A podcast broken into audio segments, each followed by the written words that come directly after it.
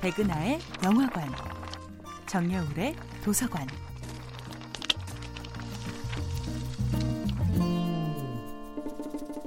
안녕하세요. 여러분과 아름답고 풍요로운 책 이야기를 나누고 있는 작가 정여울입니다. 이번 주에 만나보고 있는 작품은 밀란 쿤데라의 참을 수 없는 존재의 가벼움입니다. 참을 수 없는 존재의 가벼움에는 여러 번 반복되는 문장이 있습니다. 아인말 이스트 카인말. 한 번 일어난 일은 일어나지 않는 것과 마찬가지다라는 말인데요.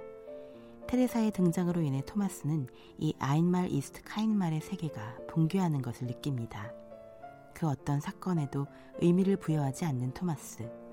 그는 이 세상 모든 사건이 마치 처음부터 일어나지 않은 것처럼 가볍고 덧없다고 믿었습니다. 그러나 자신이 게임처럼 가볍게 만나는 수많은 여성들에 대한 테레사의 질투를 진심으로 이해하게 되면서 그는 점차 스스로의 평화와 안전을 보장해왔던 게임의 법칙을 의심하기 시작합니다. 그는 자신이 에로틱한 우정이라고 불러왔던 사비나와의 관계에서도 오직 관능만을 추구하는 가벼운 만남들 속에서도 더 이상 예전처럼 순수한 기쁨을 느낄 수 없는 자신을 발견합니다.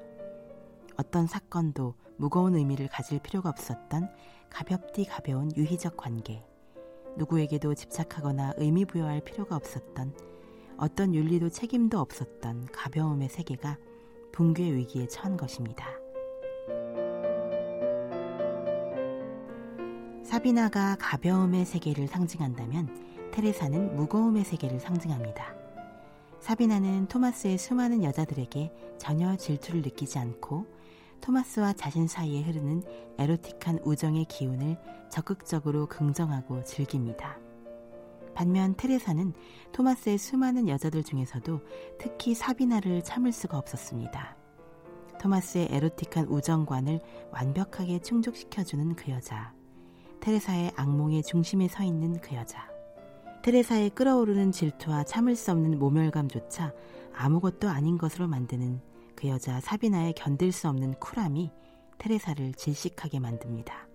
테레사를 만나고 그녀를 사랑함으로써 토마스는 자기 인생의 본질적인 화두를 깨닫게 됩니다. 가벼움과 무거움, 둘 중에 하나를 선택해야 하는 고통스러운 선택의 갈림길에 서게 된 것입니다. 정여울의 도서관이었습니다.